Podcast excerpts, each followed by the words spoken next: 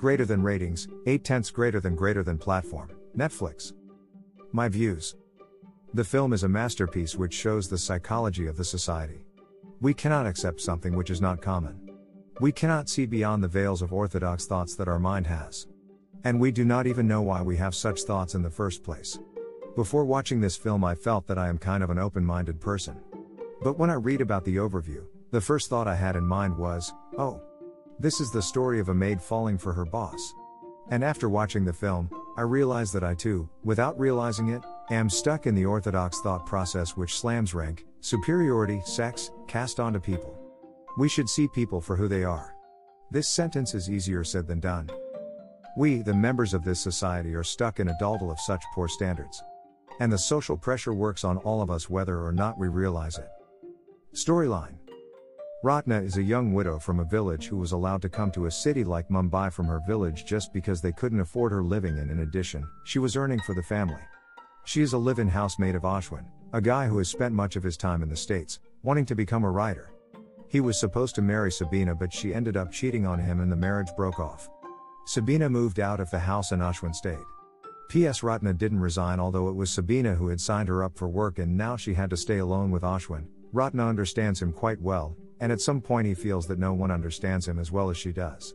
Both of them fill in each other's gaps. They understand the other person without using words. She does the household chores and spends her day likewise. She motivates and questions him from time to time, making him realize important things about his life. Then one day she opens up about her wish to join a tailoring class and to be a fashion designer and got her boss's approval. She faces criticism and a lot of challenges as no one is ready to teach for free. She is being slammed with the title of poor and incapable, but that angers her instead of demotivating her. She asks for a reason she cannot dream. And no one has any answer. She wanted her younger sister to complete her studies, but her sister is very eager to get married and come to Mumbai. Here, a typical girlish mentality is being shown. Ratna has high dreams, but her sister doesn't.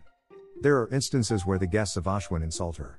But he asks for her forgiveness every single time and speaks up for her too.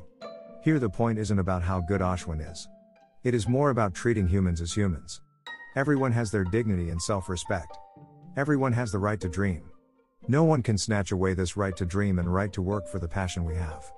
Ashwin doesn't try to control his mate unlike a lot of modern people. He lets her do whatever she wants and helps her in any way he can. But their relationship reaches a serious note when both of them develop feelings for each other and end up kissing.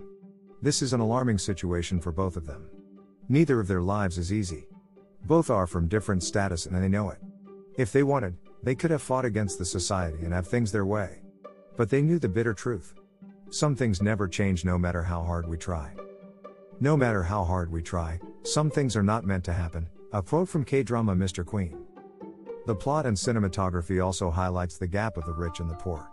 On one hand, where Ashwin is served like a king on the dinner table, Ratna eats on the kitchen floor. Both of them live in the same luxurious house but have different positions. One is the owner and the other is the servant. Ratna stays in her limits despite the situation. Her character has been my favorite throughout the film. So the story ends with both of them going their separate ways with Ashwin being of a great help to Ratna. Panko hai prem kahi, jag ki ye hai Reet, prem arth samchhati hai, radha krishan ki preet meaning, love is taken to be as something we possess as if of our own. But in actuality love isn't about gaining something but giving everything without any conditions. When you are in love, you set your lover free. You do not hold them back in any way. And Ratna Ashwin were in love. But living happily ever after was not in their fate. The plot is outstanding as it subtly questions the way societal thoughts work, in numerous ways. Is social rank, pattern, and rituals greater than happiness? We prove it to be true through our actions. Therefore, I learned that I should from now on question my thoughts. Are they of my own or are they inbuilt? Why did I just have this thought? All these will help me overcome this disgusting social circle.